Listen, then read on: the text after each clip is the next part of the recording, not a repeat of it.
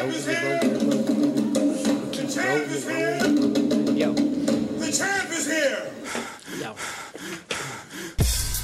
Yo. Yo, yo, yo, yo, yo, yo. Ha ha. Yeah. You have now entered Square Circle 101. You got your bandit, Italian Stallion, Mr. Pinky Ray Shot and Sonny Hill. Now with me, my man's the innovator. He was the first to protest the national anthem by sitting on his couch comfortably at home every year. How you doing today, my man? Man, I'm doing all right, man. Same old, man. People didn't know you was doing that, right? Man, I've been doing that, man. I've always been. Make sure you hit us up on Facebook.com/Square Circle 101 or at Talking Smack 101 on Twitter, or give us some feedback on Gmail at Squared Circle 101. The champ is here, baby, and we are here to discuss the sweet science. Yeah, let's get it started. Hey, yo, shout out to my man Firstborn real quick. How come your man Firstborn can lose 100 pounds and turn from a fat black dude to a Filipino? You know what, though? He's, you know, with that light-skinned complexion, man, he can get away with so many. That's why he's never been pulled over. He went from, like, Black Jesus to a Manny Pacquiao fan. How does that happen? Man, he just ask him his regimen, man. He ain't RCF, but, man, he does his own thing, man. Whatever he's doing, it works. Dude. I can't wait till he hears this and he hears that, because I know he's going to be laughing. So, man, how you feeling? Man, I feel good, man. I feel good. We got a lot to do. We got a lot to do. Speaking of RCF, hit them up at us. IamRCF.com/contact. Do the 14-day trial. You hear us preach it every year. If you're in Western Washington, just check it out.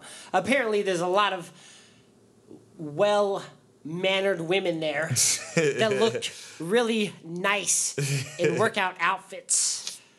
According to the reviews I've read online is the best way that I can repeat this. Oh, man. We actually had some, one of our listeners, Luis, man. Shout out to Luis. He actually joined. And nice. So he's there. I actually ran into him on the way out. I believe in him. Yeah. Hey, he's going to be a movie star. Watch. Yeah, or director. Or director. Watch. Either way, man. That way we get famous. Shout out to the Cecilia twins. Did you see his sister? Was she there? No, she wasn't there. Tell us what up. You want me to tell her? No, you tell her. Nah, I ain't going to do that. Luis is my boy, man. I'll hit her up on Facebook behind his back. No, like a real man. Nah, I'm just joking. But now that we feel good, what you got for me, man? Man, actually, man, you know what? Slow but steady always wins the race, man. So it's usually always the simple ones that I actually really like, that I really get. The keys to victory. Nobody trains to be average. Ooh, I like that. Short, sweet, but it's dead serious, though, man. You ain't never, nobody, like my man Willie Beeman said in Any Given Sunday, who wants to be vice president? Or who won the Super Bowl 3 years ago? Yep. Man, you don't remember that, man. Nope. Second place is first loser. Mm-hmm. Nobody trains to be average. That's right, that's right. Either do it or don't. That's exactly, how it's gonna be. Man, and you do it to be the best at all times, man. Watching this past fight weekend, man, was exciting. Great fight weekend. Just on that note real quick, one thing that Teddy Atlas told to Timothy Bradley during the Jesse Hart fight was he said, you know, what trainer trains their fighters what to do when they're hurt, right? Uh-huh. And that's why I kind of think of that one. I don't know why, because it's one of those things. Nobody trains to be average. You never mean to do it, but like when you get hurt in boxing, nobody's ever really prepared to actually get freaking hurt. No, because you can't prepare to it until it happens. You know, and that's really when you learn what to do. Loss of words on that. I always try to put myself in that position. So you saying that, are you done with your drink? Do you need another one? Oh, okay. You need to catch up with me, baby. Don't worry about me. Don't. Hey. I'm like a couple points past the limit. No. So thinking about that, what do you do? How do you train when you're hurt? You gotta fight bigger people. You gonna get hurt. That's the only way you can do it is getting hurt. Best thing you can do is keep your sparring regimen tough and tight. Use that jab. Use that jab. Use that jab. When you're sparring, is your best friend. Challenge the people you shouldn't challenge while you're sparring. Don't get beat up in sparring, though, man. It's okay to get beat up in sparring. And sometimes it's okay to get beat up. Yeah, exactly, man. Because those records don't matter. That's when you work on your flaws, too. That's when you get to practice for free, right? But then we get those urban legend myths that we never heard of, like Adrian Broner getting knocked out or Floyd getting the black eye and stuff like that. That's I want to know. Yeah. That might be one of my three wishes. Did Floyd really get a black eye? I mean, I'm not. I don't mean this as a bad black joke. Did he really get a black eye? All right, man, let's get to it, man. So how do you feel about the World Boxing Super Series? Right now we have three winners. We have Helmsmith won, but before that was Alexander Usyk. And then we had Yunir Dorticos win, and he beat Dmitry Kudryashov by knockout, by KTFO. KTFO, yeah. So I mean, he got up. It's still kind of a KTFO. I would say almost. Yeah, yeah. Now, so far to me, the Skoglund-Smith fight was an exciting fight, but seemed like a real basic boxing fight. Does that make sense? Yeah. No, right? It really was. Like, it's when you get people who are especially. I wouldn't say both of them are fundamentally sound, but Erik Skoglund, they're really basic. He just kind of made a little brawl, like a little brawl, kind of like a little scrap. So. Yeah, that was the only one that we... It reminded me of like an English bar brawl fight, right? With this one here, we got Yunir Dorticos. I don't know if we want to call him the black dude, but I guess the black dude in this fight. I was going to call him the black dude. Good job. But Versus big, ripped, buff, wrestling-looking henchman, Dmitry Kudryashov, who got slept. Hey, now, you know me. It's funny because like I had one of my friends send me a meme, and then... I don't know if you heard Issa Rae from Insecure. I don't know if you heard her comments. I know the show. I'm familiar with the show. No, but have you heard her comments in the at the Emmys or whatever that was just out? Yeah. And she goes, "I'm going." They were like, "Who you're going for?" She's like, "I'm going for everybody that's black." So when I was watching UFC, when they go to my homegirl's house, like, Carver, who you going for? I always go for the black guy. Mm-hmm. Or the guy with the littlest shorts. Unless that's just you. I feel the guy with the littlest. Now hold on. I got a formula too. Like the guy with no tattoos is who I'll go for. Yeah. So the guy with the littlest shorts, I just feel like he has more confidence. Yeah. To rock the bikini shorts. Sense. Yeah. So that's how I do it. So with this one, I don't know nothing about these two fighters. I haven't seen either one of these guys. It was like the WWE fighter versus the real fighter. Yeah. So usually I would go with the black guy, which is Dorticos. But looking, nah, man, I wouldn't have took him that. And so even not knowing nothing about this fight, walking into what's this guy, Dmitry Kudryashov had one loss. That's the guy who I would pick to win. Just straight eye test. Yeah, got slept. Was that second round? Second round. Knocked out. He tried to get up. The ref even kept counting. I think he was rocking some Google goggles. We were watching that, and I'm like, "Why are you still counting? Right. This man is like, okay." He's say you're the ref that lets him go through that. Yeah. There is still time on the clock. Yeah, he was gonna get hurt. You can't. I need you to be a little bit more receptive of seeing. Yeah. You gotta, I already know about the standing eight count. His face was crooked. Yeah. Like, his face was crooked when he hit the ground. He's trying to sit up. That was all muscle memory of getting up. That was all. Body. Yeah, he got slept, man. Shout out to Yunir Dorticos with the win. Yunir. Anyway, what we got next, man? I'm gonna go right into toe-to-toe Tuesdays. All right. So we go from Super Six World Championship Boxing to Toe-to-Toe Tuesdays, man. I like those names. That's right. All right. First off, we have Brian Figueroa versus Ivan Jimenez. Man, I hate you, man. You did good on the first bout, but then on this one, you just butchered their name still. What? Yeah. Figueroa? No. Jimenez. Brian Figueroa. That's a pretty boy. For a tall... What division? I want to say lightweight? What is it? Who was fighting at? Oh, they were fighting at lightweight, 135. Yeah. They both fighters that came out swinging a little bit. Both undefeated, right? Both undefeated. Ivan Jimenez was 7-0 with 4 knockouts. Brian Figueroa 12-0 with 5 knockouts. Honestly, not really much to really say about this fight. It was a typical boxing match, kind of like how we talked about the Erik Skoglund, Smith, but this was more of a boxing match. This was a fight I thought Jimenez could have took this fight and got a win if he would have roughed up Figueroa more. Sometimes when you go with a better boxer, because Figueroa was the better boxer, he had nice uppercuts. But like every time he roughed him up, he didn't like it. Like they had one thing where they headbutted in the first round, and I always notice like when a headbutt happens and one fighter, it's kind of like there's so much space that he can walk away and hold his hand to his head. And like then everybody's like, okay, well, what's wrong? Those are the fighters I don't like because to me, you're being protected because you got a headbutt and now you walked away thinking it's okay. You're in the middle of a freaking fight. For real, right? That's how you get your clock. That's how you get your clock. That's how you get hurt. That's right there. And I don't like that right away. And when I saw that, that's a bad sign. That's a bad sign for me. At all times, and he's lucky he got the win. His size got him the win. It was unanimous decision, 58-56, all three judges. Yeah. Jimenez, he was getting off good shots, but he was getting countered easily. But like, it wasn't a lot. He didn't rough him up enough. Yeah, there wasn't too much to this fight, man. It was. And kind you of can't really have basic. A Cuban boxer like that. Not, I can't say that. Only the real good ones. You know what I'm saying? The 1%ers will know if they're a boxer, especially to turn it up.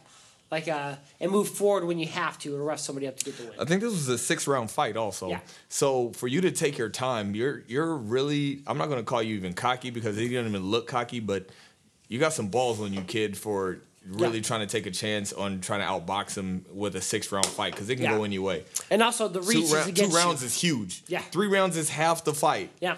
So it's good out. That's a good way to look at it. And Ivan Jimenez, your corner, just holler at us next time you need some more professional advice. We'll teach you how to win. I can't do it from the TV. You guys you guys can't hear me as well. I know. We got to work on that. Next up was this is one you want to talk about. I actually really liked this fight, and I really enjoyed this fight. Good fight? It was a really good fight, too, because like I liked Duarn Vu versus Alejandro Salinas. Now, so we had Duarn Vu. Talk about a size advantage. Oh, man, this was massive size advantage. Huge guy versus Salinas, and then Duarn Vu. Borderline little person. Yeah, with a Mike Tyson complex too, man. Oh. Hey, his face though. Bro, his face. Dude, first of all, I didn't really believe it. So he looked like he was trying to look mean. The guys who are scary are naturally scary. Yeah. They don't have to do anything to contort their face. You've seen all the Mike Tyson highlights where they're doing the stare down in the middle of the ring where they're touching gloves. Mm-hmm. And Mike Tyson just has that piercing looking straight through you face. Duarn Vu, he just had the I'm trying to look mean face, or he just could be naturally mean and that's his face. Yeah. But then at the same time, I was like, man, how do you get girls looking like that, man? Mm-hmm. That's the first thing that's the second thing that came out of my mind. I was like, man, you can't. Take him, that's what you do with a face like that. Before we get into the fight, Duarn Vu, his backstory. Go ahead and talk about that. So they were just talking about how, you know, you get the typical came from nothing. Because when I first saw that, I was like, he don't look like Madison, Wisconsin. No, exactly. So I'm ignorant. I don't know too many Asians from Wisconsin, but at the same time, I didn't know too many Asians that was in Canada until I got there. So Duarn Vu. No, but you got to Canada and the Asians were clearly, oh, there you are, there you are, there you are. You don't go to Madison, Wisconsin, like, oh, there you are. There you are. There's a Vietnamese restaurant right there. Yeah, so. It doesn't work that way. No, so this guy was, parents were trying to defect and go to, I want to say it was Thailand. Mm-hmm.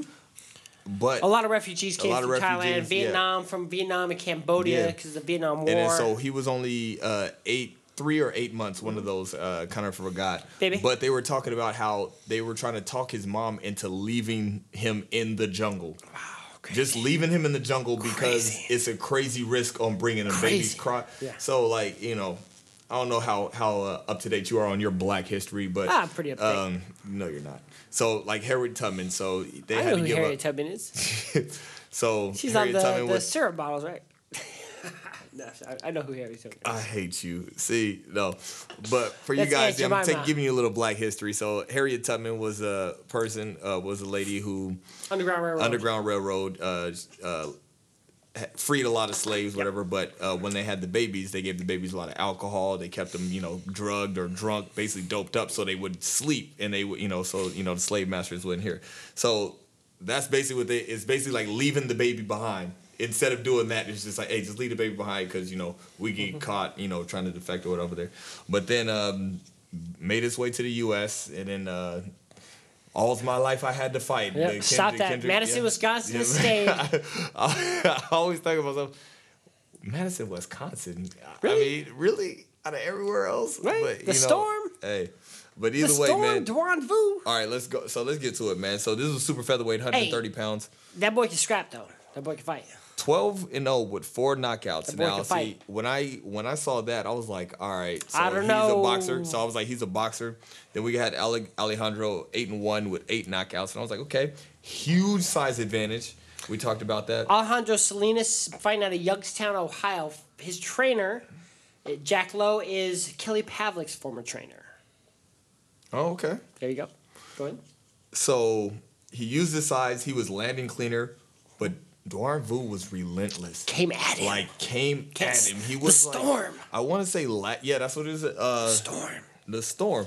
Like an X-Men. I want to say this guy had a Ruslan Provatnikov. I think I used that last week, but it really was just a relentless, I'm going to come forward, I'm going to come at you.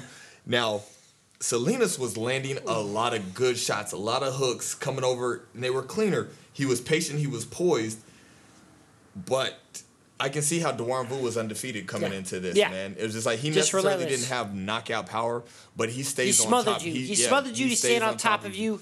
He took away your game plan. Alejandro Salinas just a little bit. They were just a little bit better. From the opening bell, nobody was. I feel for Vu because he's too big for that height, I guess you could say. If he was able to fight in maybe one weight class lower where more people are that height, like just a regular featherweight, he'd probably do a lot better. Or lose, 8 pounds and go to, even better, the straw weight or whatever that is, 112. No, your math sucks. No, super bantamweight. If he was at 122, so. But I like this kid just because I think he's going to get a lot of work still, just for the simple fact that he made for a good fight. Now, that's one thing that I always love to say when you see these good fights. Who's going to get more work out of it? Who's going to get more paychecks? Who's going to get more opportunities? I think both of them will after this. Like this, there was no loser. Salinas, there's something around him. They like him. We'll see a lot more of him. The first two rounds, I was like, somebody's going to get knocked out. And then the more that Salinas kept connecting, and I saw Duarn Vu still applying pressure, I was like, he's not going nowhere. Yeah, he's not getting knocked out. The one thing about it is Salinas, he can get talked into a brawl. Yeah. He kind of has that Timothy Bradley, all right, I'm going to box. F that. And then it's, F yeah, that. I mean, yeah. Then it goes out the window. So, like, that's the one thing. That's why Timothy Bradley is officially probably in my top 5 favorite fighters of all time. If not, he's number 2 probably, right? Because he just retired, I'm going to move De La Hoya move him down, want to put Timothy Bradley at number 2. Okay. Probably Terrence Crawford, I think he's probably number 4 or 5. He's up there. He's one of my favorite. And we're going to talk a little bit about him in the last segment. Oh, actually, you know what? Thank you for reminding me of saying that Terrence Crawford, because, like, I thought Alejandro Salinas was the only person that can hurt Duarn Vu or something like that is somebody like a Terrence Crawford. The reason why Terrence Crawford is such a great fighter is not only does he have power in both hands, but his accuracy and his boxing IQ allows him to punish anybody. So it's not just hit him with a hard shot. It's hit him with a precise hard shot every single time and have the ability to not get hit. That's the only person that can hurt a Duarn Vu. So as you can see what Terrence Crawford did do in his last fight. Yeah. Well, he dropped dude with a body shot nobody saw. Yeah, we had to see the first replay. Yeah, the first 3 rounds, I was like, okay, this is turning out to be a boxing match. Now let's talk about this Cuba versus Mexico battle. Now, this fight was actually at the cannery, which is not too far from my dad's house. But Ledwan Bartholomew versus Eduardo Ramirez. I like Ramirez. Last week we thought it was Eddie Ramirez. I don't think we talked about this. But you said he was the spoiler. Yeah, so, I had it confused. So yeah, it's all right though. I made a racist mistake. You got Eduardo Ramirez and you got Eddie Ramirez. Eddie Ramirez is one of the, when we first started this podcast over a year ago, he was one of the first people that we put up on our recent bouts section in our Square Circle app, which you can find on Google Play or iTunes, available in the App Store. Tell your friends, tell your family members. Make sure you download it. Yeah, my man. So he was one of those guys who defeated Kevin Watts, which was an upset. And then also, my champ that I was hoping for in the future defeated Ryan Cowboy Carl from Texas. Man. We ain't seen him since. Yeah. He's hanging with Brian Goodfellow Perella right now. They're just chilling together right. Both mad at us, man. Just mad at me. God damn it, these guys out here. What's wrong with them? So, but this is Eduardo Ramirez versus Ledwan Bartholomew. Rances Bartholomew's younger brother. Yeah. So, featherweight. Ledwan Bartholomew to me is one of the most overrated hypes I've seen. So, are you saying that overall, or are you saying that because after this fight? After this fight, especially. I always thought he was hyped, overrated. I judge Cuban fighters different. There's a part of me that has a certain dislike for him because a lot of them will come here and just refuse to speak English or learn English, things like that. Maybe. But also sometimes their style is not appealing. But I did like Urocas Gamboa because he was willing to change his style and fight different. I like Luis Ortiz because he's willing to change his style and fight different and appease the crowds as well. Ledwan Bartholomew, to me, is just an overrated joke and boring as hell, and all he wanted to do is put me to sleep. Eduardo Ramirez tried to make it a fight. It was a draw. It was a draw. So the thing that was crazy about this fight was Ledwan Bartholomew, the first round, he was quicker and he was the better boxer. He had Odell Beckham. Yeah. I think that could have been my turnoff, being a Redskins fan and kind of had the Odell Beckham. Like, I would become a Ledwan Bartholomew fan if he does fantasy football. No, the thing about it is, in the first round, he established his dominance and he had a cool demeanor. Yes, but then showed a level of class better. He did at first. My notes: typical Cuban fighter, just a class boxer, quick. Just a slick. Yes, just a typical Cuban boxer, and that's funny when you say typical. And it means great. Yeah. Because all Cuban fighters, he's a Cuban fighter. You know what to expect out of him. So you had it quick and slick, but overconfident. Way overconfident after that. Overconfident. So I do it round by round, and then of course about round 6 with any round, I usually, unless it's like a knockdown or something like that, I stop taking notes because usually the fights play out the way that it's already been. Yeah. So I'm over here writing the first round, like the rest of the, I think it was 10 rounds, whatever. This fight is going to turn out to be the same way throughout this first round, just because it was outclassed. And then one of the things is Eduardo Ramirez I put down is he needs to make it ugly. And I'm thinking, how can you make it ugly when you're 20-0 with only 7 knockouts? But that's really one. He just outworked him, and then he stole a lot of the end rounds. And then so when we got all the way to like around the 8th round, and then I think after round 3, Eduardo Ramirez started to measure his distance. He was able to measure his distance a lot more and frustrate him like crazy. But then it seems like Bartholomew got tired and then he stopped throwing. He got caught. I don't understand how people shake their head like, nah, that didn't hurt me. But when you're getting caught with 3, 4, 5, 6, 7 punches, you're getting hit with them in spurts though. So I had an upset almost, but ended up being a draw. Yeah, I had Ramirez win by 1 round. I thought he won the fight, so I think Bartholomew got lucky with the draw. I'm not mad at the draw. It could have went either way. It was a close and tight fight, but I don't like Bartholomew at all. Not a fan. I didn't mind the draw just for the simple fact that I wanted Eduardo Ramirez to win, but deserving, like Snoop said, like my girl Snoop said in The Wire, deserve ain't got nothing to do with it. It is what it is. Just so, like how we just said with Duarn Vu, he had a good performance with a loss where he's gonna get more fights. Eddie Ramirez fought tough, but to me didn't impress enough to where I feel like he didn't do enough to get more fights, because Bartholomew's gonna get more fights on TV. Funny thing about it is, for both of these guys, I wrote either one won't reach the top. I don't think neither one of these guys has what it takes to be a champion. No, neither one. Neither one at all. I think they'll get lost in the shuffle. They'll crumble. Yeah, it's just because Ledwan Bartholomew, I don't think he has the discipline to be able to last against upper echelon. I don't think so either. And then what weight class was that? Featherweight. Oh. Yeah, no. As we go over the featherweight champions right now. And we do this a lot. We got Gary Russell Jr., Abner Mars, Leo Santa Cruz, Lee Selby, and Oscar Valdez. Neither one of these guys would last. And then we got Carl Frampton, Scott Quigg, Joseph Diaz. You got all these guys. Frampton just signed to Frank Warren, by the way. Yeah, so when it comes to those guys, I don't think they have what it takes to.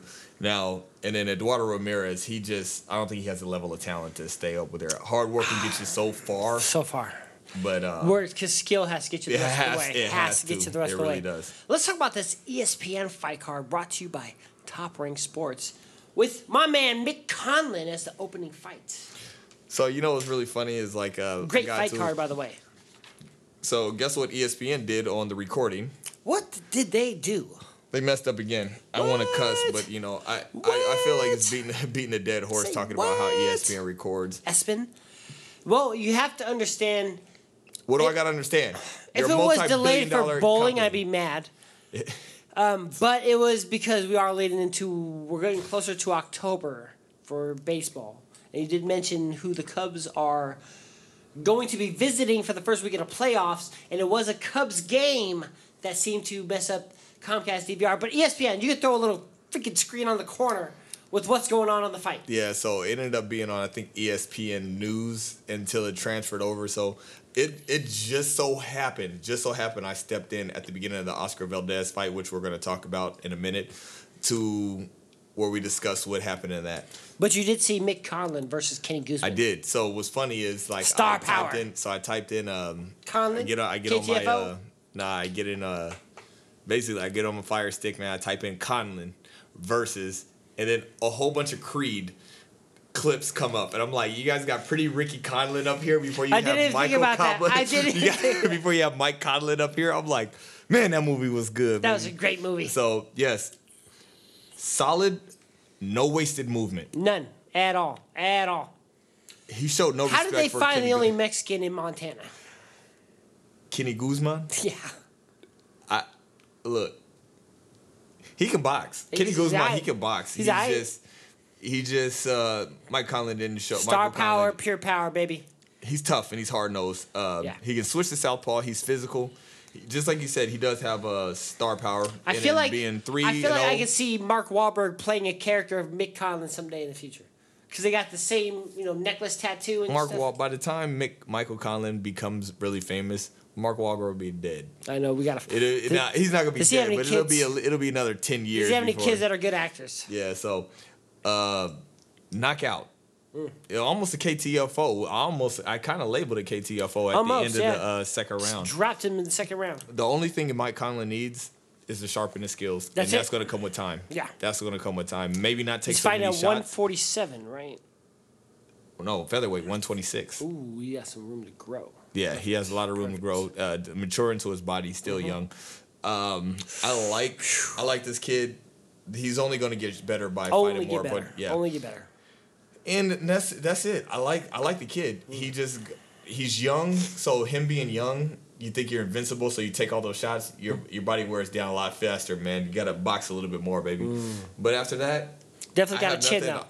This is a guy that I want to see a lot more. I want to see a lot more of him. I'm glad to see him get some exposure right now at ESPN. It is still a little new for us, I guess, to see fighters when you see with their third fight on TV like that, right?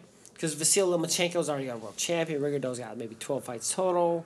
So this is still a new thing in boxing that we're seeing a lot televised from some of these young and fearsome cats. The next fight on there was Nerado or Gilberto Ramirez versus Jesse Hart from Philly. Talk about a brawl.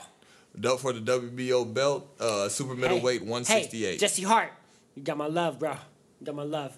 You got worked in the first half of the fight bad, but you showed your own in that second half. He, if he would have fought like he did in the second half the whole fight, we could have been talking about something a little bit different. Yep. Because Gilberto Ramirez did get the unanimous decision on top of that. Too tough. Southpaw, Zurdo is his nickname.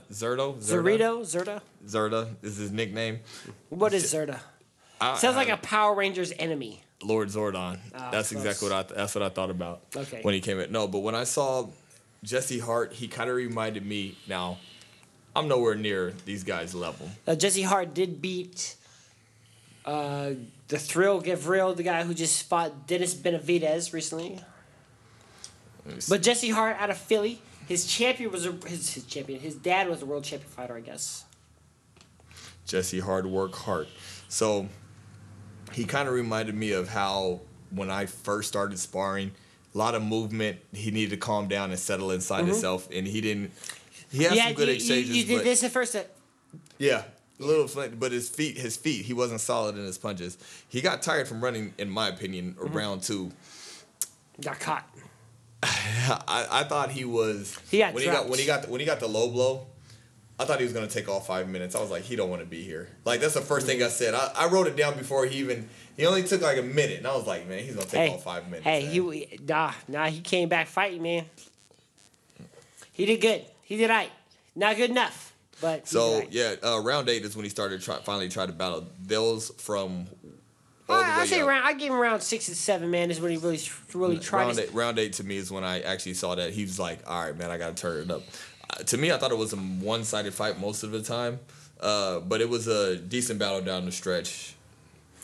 Jesse Hart, I thought you did good enough to get some more fights. Gilberto Ramirez, though, looking really good. What was this? 154 or 160? This is 168. 168. Yeah, so Gilberto Ramirez came in at 35-0 with 24 knockouts. Jesse so we Hart can see 22. Him versus possibly David Benavidez coming up soon. Yeah. If Golden Boy does it, which I would like to see. Now, one of the things we covered last week that that kind of leads into this fight where we talked about the Canelo Triple G was training like you fight. I don't think Jesse Hart trained like he was going to fight this fight. Okay, I see that. The reason why I say that, too, is just because you went from a lot of movement and not really making any progress to slugging it out. Yeah. And then so you got tired after round two, in my just like I said, in my personal opinion. Now, you're not going to get tired in round two if you were practicing movement the whole time. Yeah. You have to train issue in his camp. So that means his corner definitely lost in this fight. Bad plan. Yeah. Because he went to two different dynamics. Yeah. It's one thing. That's a good assessment. I like that a lot. If it's one thing like Timothy Bradley, he's like, all right, game plan out the window. I'm going to fight you.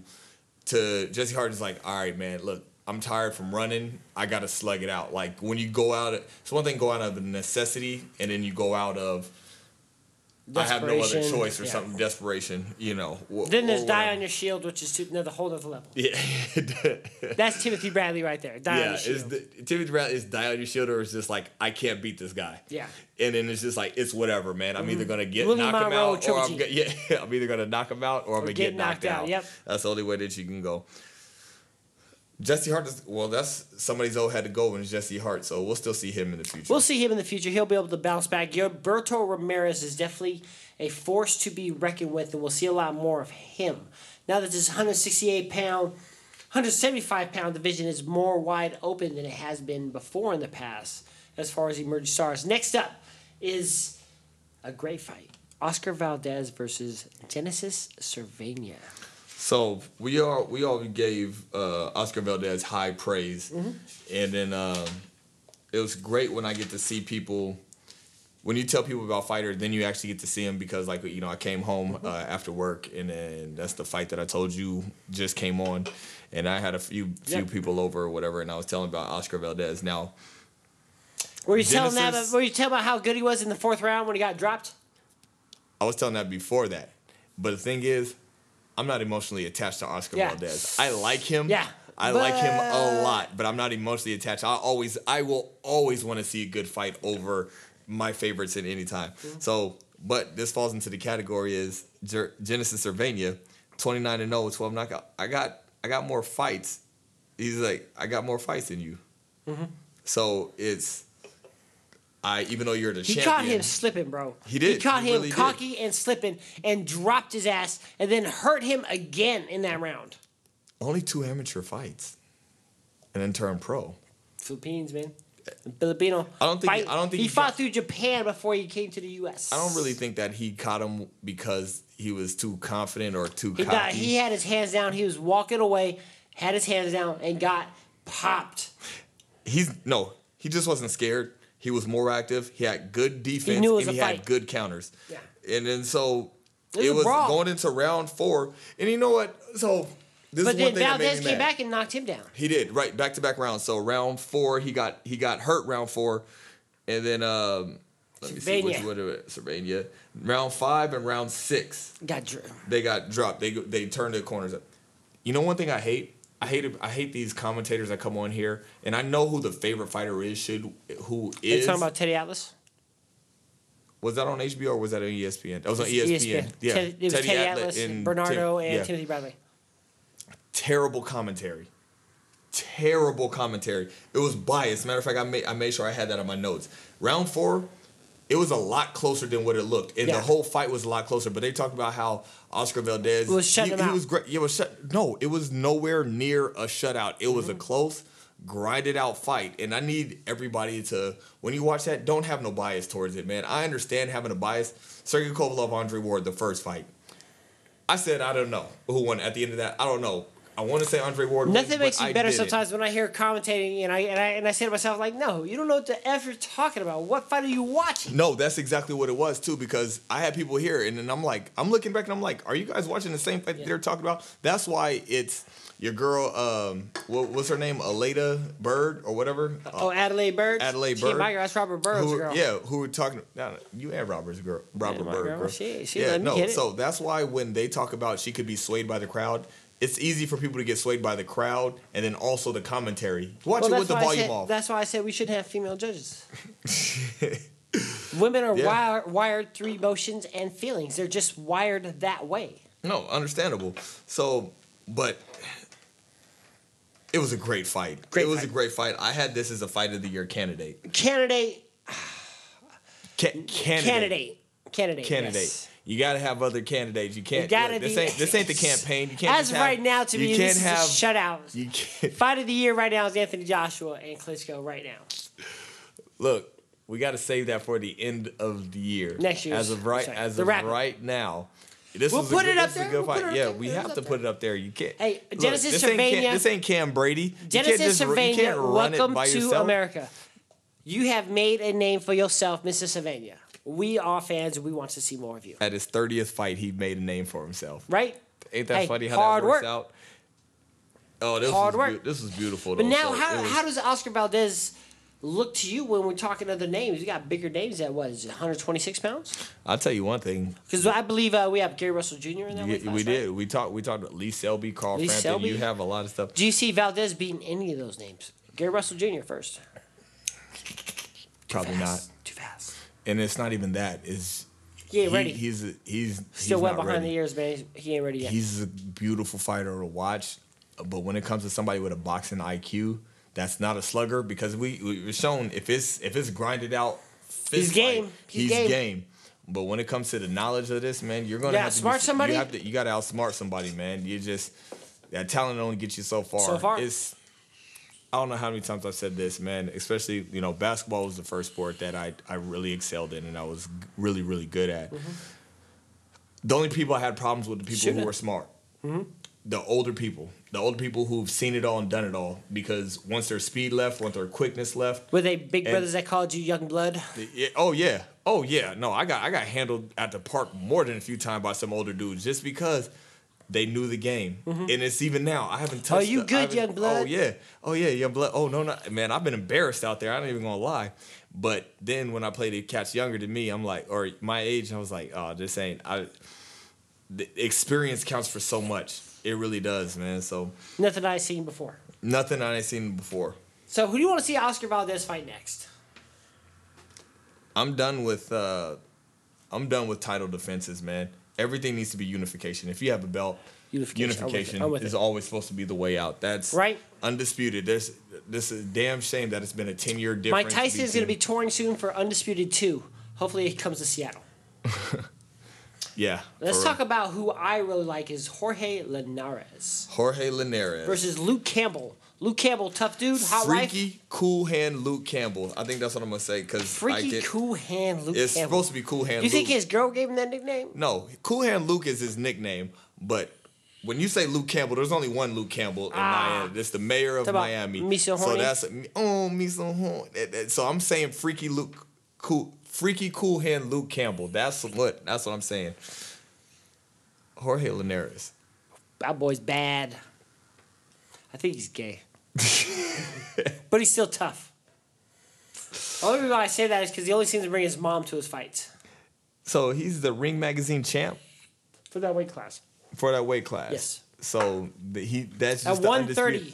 So that's 135. 135, the lightweight. So at that weight class, that's supposed to be... Mikey Garcia just fought his last fight at 140.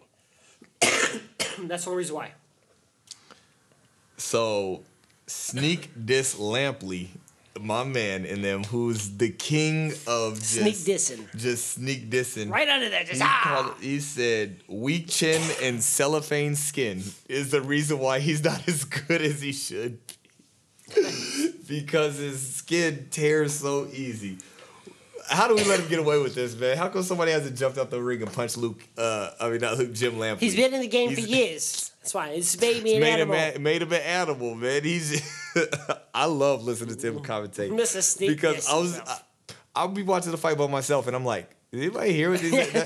That's a blatant insult. And honestly, when I first got into boxing, not like boxing, when I first got into boxing where I stepped foot in a gym, there is nobody who runs their mouth and talks trash more than any boxers and trainers. Mm-hmm.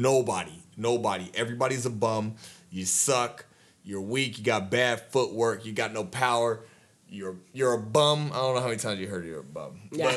But anything that revolves around boxing, it has to be the most sneak diss, straight trash talk that there is.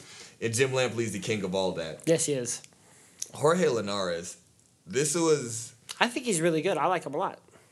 I think he found his place in boxing. I think he aged in the ring. Yeah, he slowed down a little bit. Yeah, but he slowed down a lot. A lot of it. And I thought Luke Campbell just was really good.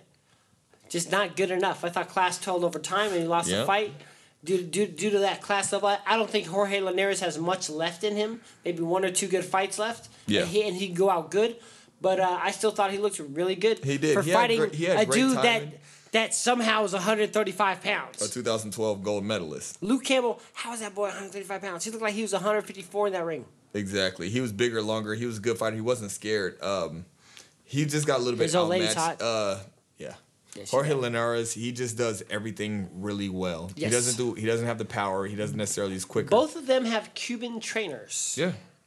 Now, do you think both of them offer them like freedom to get them to train them? Like, you could defect from Cuba and come live here.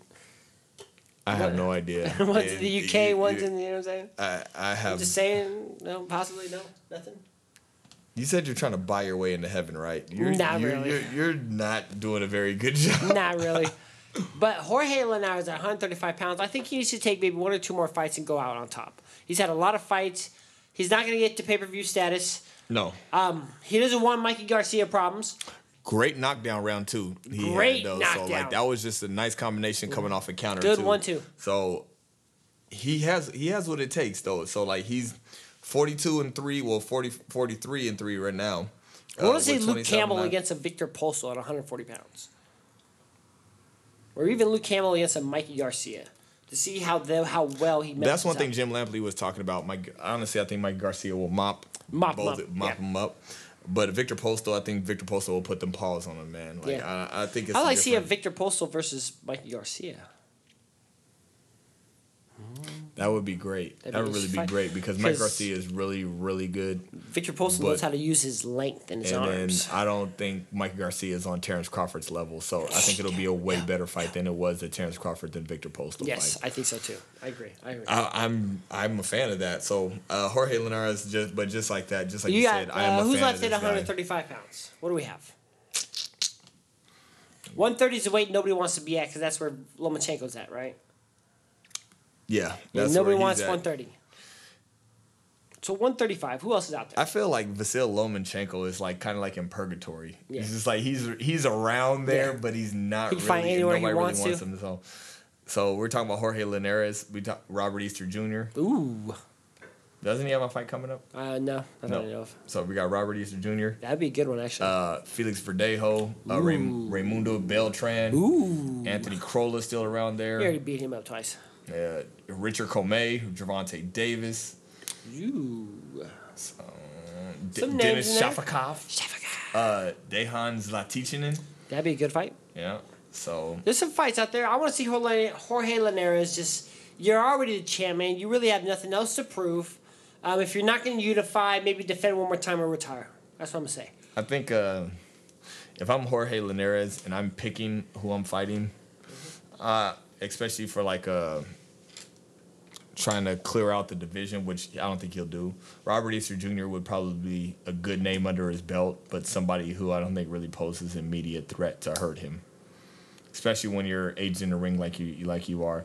I don't think Robert Easter Jr. can do a Miguel Cotto and what he did to Sergio Martinez and just basically have him just age horribly in the ring and just end up ending him. So that's who I would like to see. But you never know how these things take. These things take a lot of twisted turns when it comes to these weight classes and especially older fighters and people who actually have some things accomplished. I think of it as they get to pick towards the end of their career and what they want to do. So he's earned that right. Now, we don't have too many fights this weekend coming up. Devin Alexander's making his return on Toe to Toe Tuesday, but before that, there's also another World Boxing Super Series fight. It's Maurice Breedis versus Mike Perez. Mike Perez, a Cuban fighter, campaigning at Cruiserweight now. He's a dude who put this other guy in the hospital, Magdagbaglov or something like that. But he's been around for a while. Maurice Breedis is going to be the favorite in that fight there. But how do you feel about Devin Alexander coming back? Where you been, bro? Well, it looks like the last time Devin Alexander fought was October 14, 2015. Amir Khan?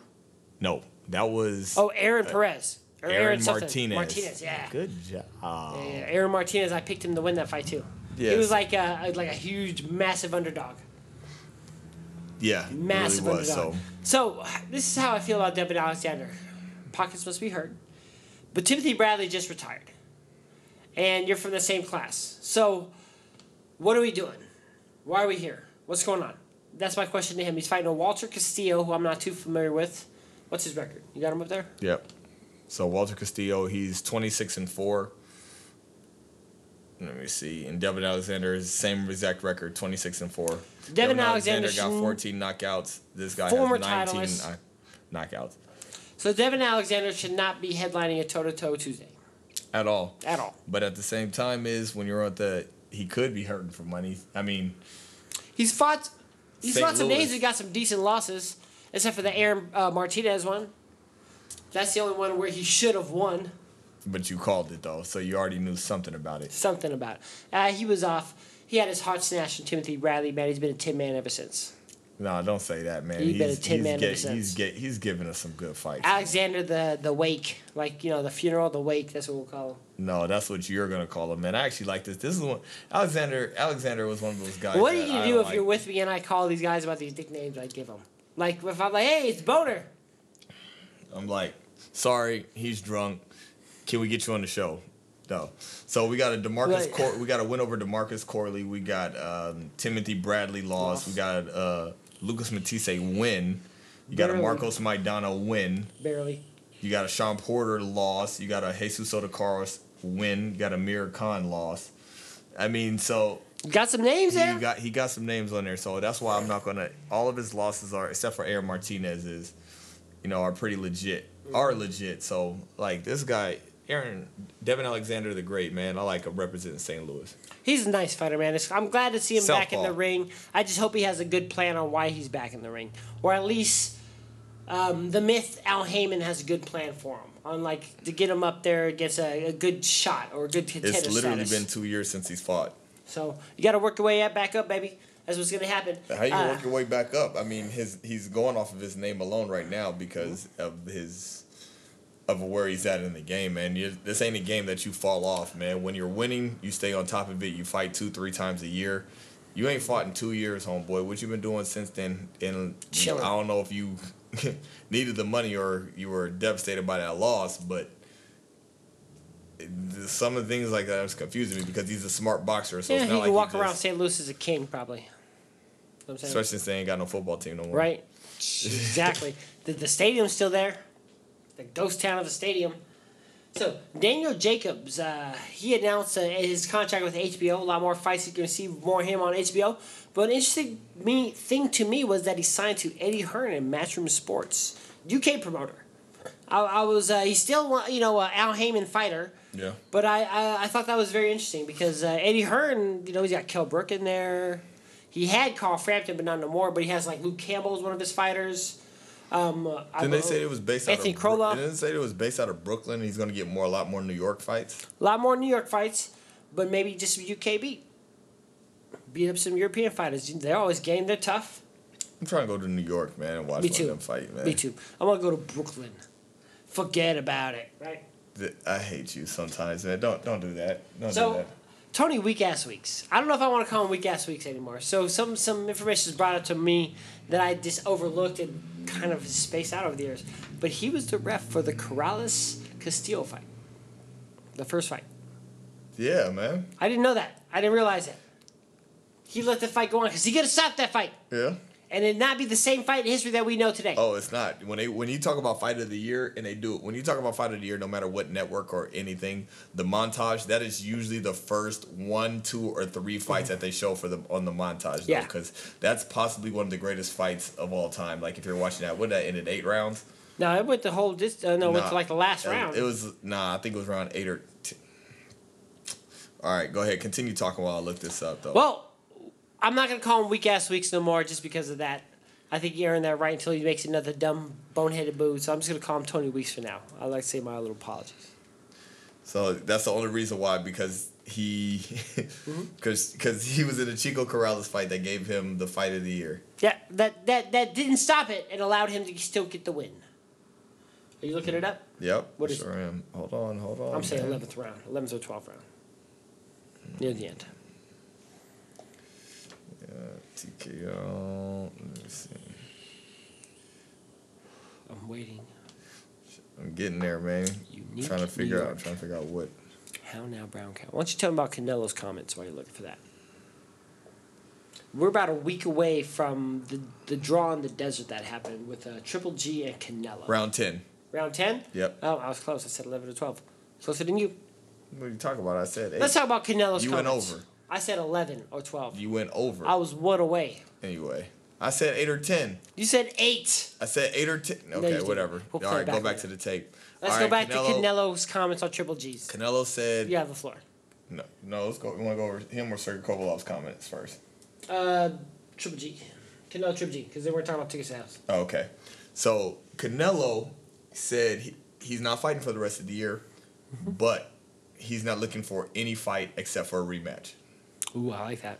I love that. He said he wants to start the year off with a fight with Triple G. Cinco de Mayo. So, I mean, Triple G should be sitting pretty on some money now. Heaviest payday. So, I think he was awarded. I think it's time for Triple G to take a little break, relax, let your mind get set, enjoy some family time, and then come back in Cinco de Mayo and prove who won.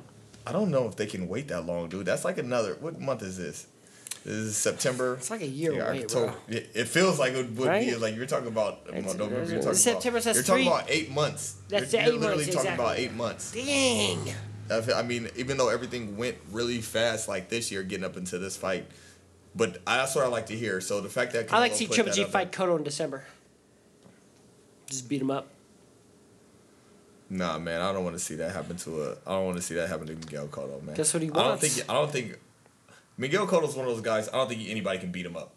You can make him look bad, but you're not just gonna beat him up, man. No. Like from Antonio Margarito, if you can't do that with Cass, I don't think anybody can do that. I don't even think Triple G can knock him out. Yeah. And especially how, did you see what I posted on our page? Which one? What Jim Lampley said about this fight. No. He gave Triple G the nod for the win, but he said from that fight, if they were to have a rematch, he said Canelo wins. Easy. Because he said he learned more from that fight than Triple G can learn. I don't think Triple G has anything else he has nothing else. No other tools in the toolbox. He showed him everything he has. Really, exactly. Yep. And in Canelo, all it is conditioning. I was also thinking about Triple G's comments about how, like I said, he's never gonna get that warrior moment, like where he wants that. He said he wants that Mexican style boxing. You had your chance to do that with David Lemieux. And you chose to box him. So I don't want to hear it no more from Triple G. I don't want to hear it. I don't want to hear it. Well, if he had Mexican-style boxing, that would have been over real quick. He couldn't have had that with David Lemieux. The only people that could have had a Mexican-style boxing is Danny Jacobs or Canelo Alvarez. But you're not going to... From that fight, Triple G's chin is granted. I don't think he can be knocked out. I don't think so either. I don't think he can be knocked out. So you're not going to get a Mexican-style... You have to get John Jones to beat him up. On steroids? On steroids. Okay. And cocaine.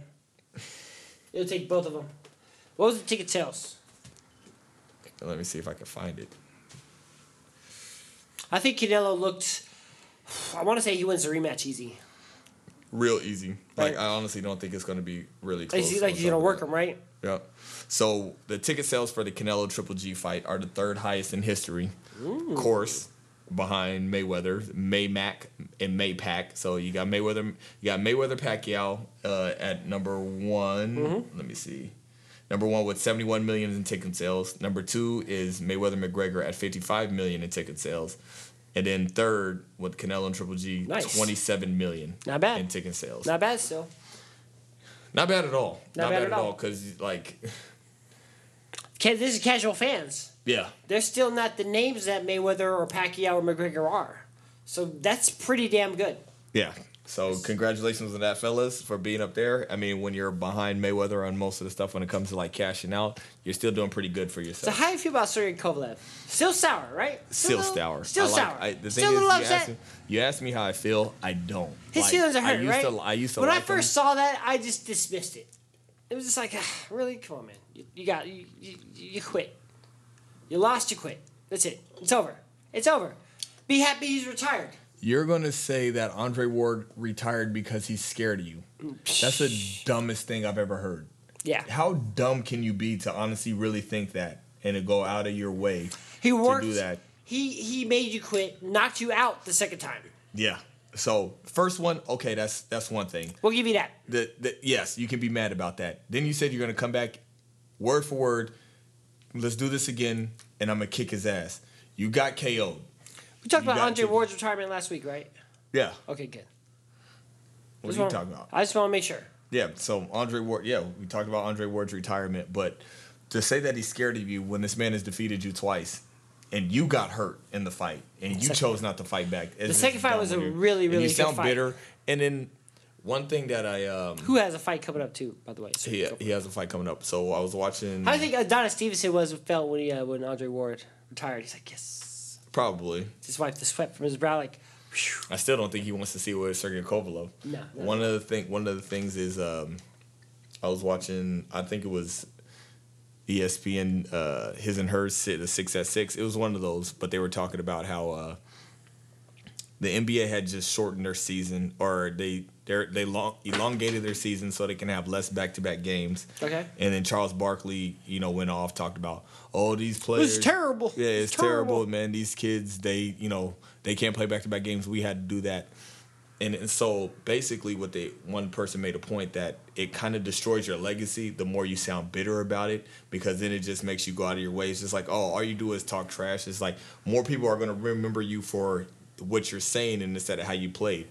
That's the reason why Michael Jordan is still considered the GOAT after all this, because no matter what the rule changes are, no matter what these kids do, he's not hating, he's backing off, and he's saying it is what it is, and he still has that mystique about him. Yeah. Sergey Kovalev, you're destroying your mystique. Yep. And you're destroying your legacy. Yep. Look, if you go out, Canelo Alvarez has no losses, and the only loss we talked about is Floyd Mayweather.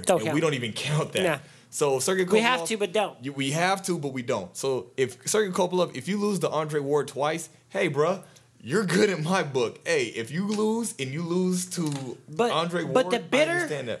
But the bitterness, it really warrants everything and it voids everything. It's a turn off to the chicks. It's a turn off to the fans. Yeah, just don't do it. Don't do it. But so you sound bad. One thing that wasn't settled over that past weekend we had was pound-for-pound supremacy. Yeah. So now Andre Ward is gone, so he's no longer number one spot. And then we had a draw. Triple G in the draw in the desert did not settle who was the best. Yeah. Now, when Ward retired, automatically to me, Terrence Crawford goes number one pound-for-pound, yes, hands yes, down. Who do you put at number two?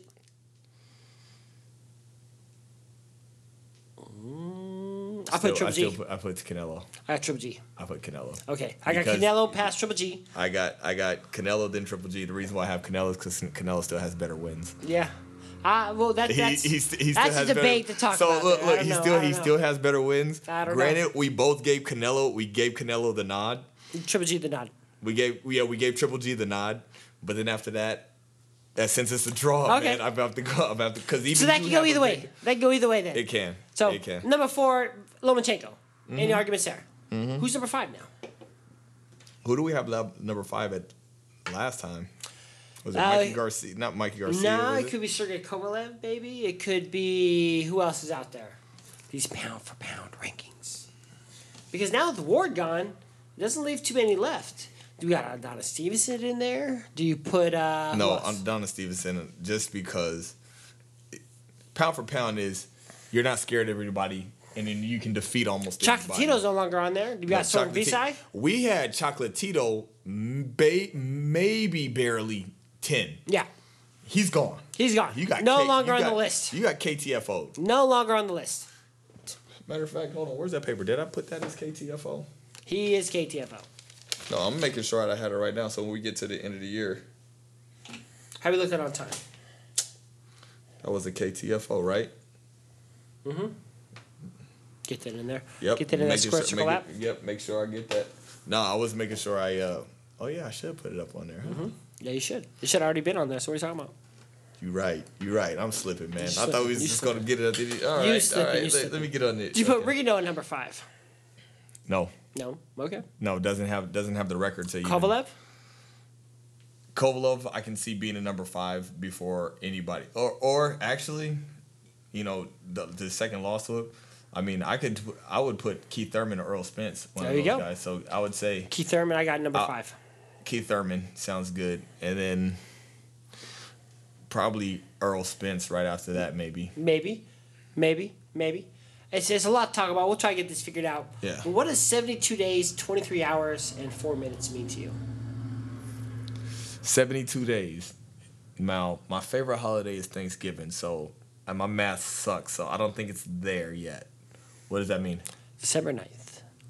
Apparently, ticket sales are going crazy, and this is Rigondeaux versus Lomachenko. This is the fighter's fight. This is going to be the best bout for me and you especially, I think, and hopefully entertaining for the fans as well. But I can't wait. I forgot what boxing group I was looking at, and somebody marked it down. It was like, Lomachenko stops Rigondeaux. I really don't see that as being a hot take. Or I think he's going to knock him out.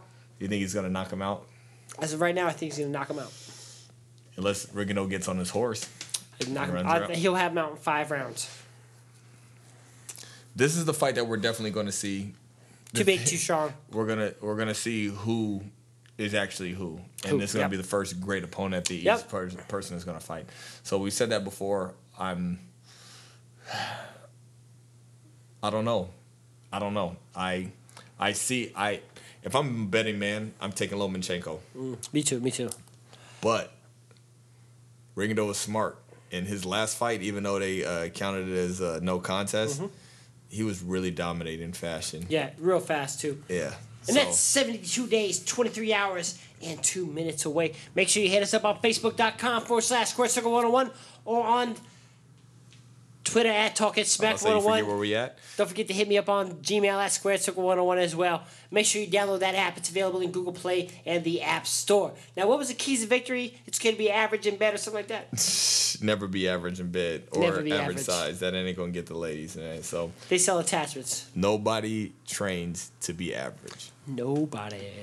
Also, make sure, man, you find me Shooter_SC101 on Instagram, also on Snapchat. I'm always giving updates and alerts for what we're doing, too. I got my man Sonny Ill over here, so most of the time I'm with him. So make sure you check us out. We're trying to stay on top of it, man. We're going to be better. We're going to get more. We got stuff coming in the future. Building this brand. That's what we're trying to do. Make sure you hit us up. Don't forget to download that app and tell your friends and tell your family members about it, and we'll see y'all next week. Cheers.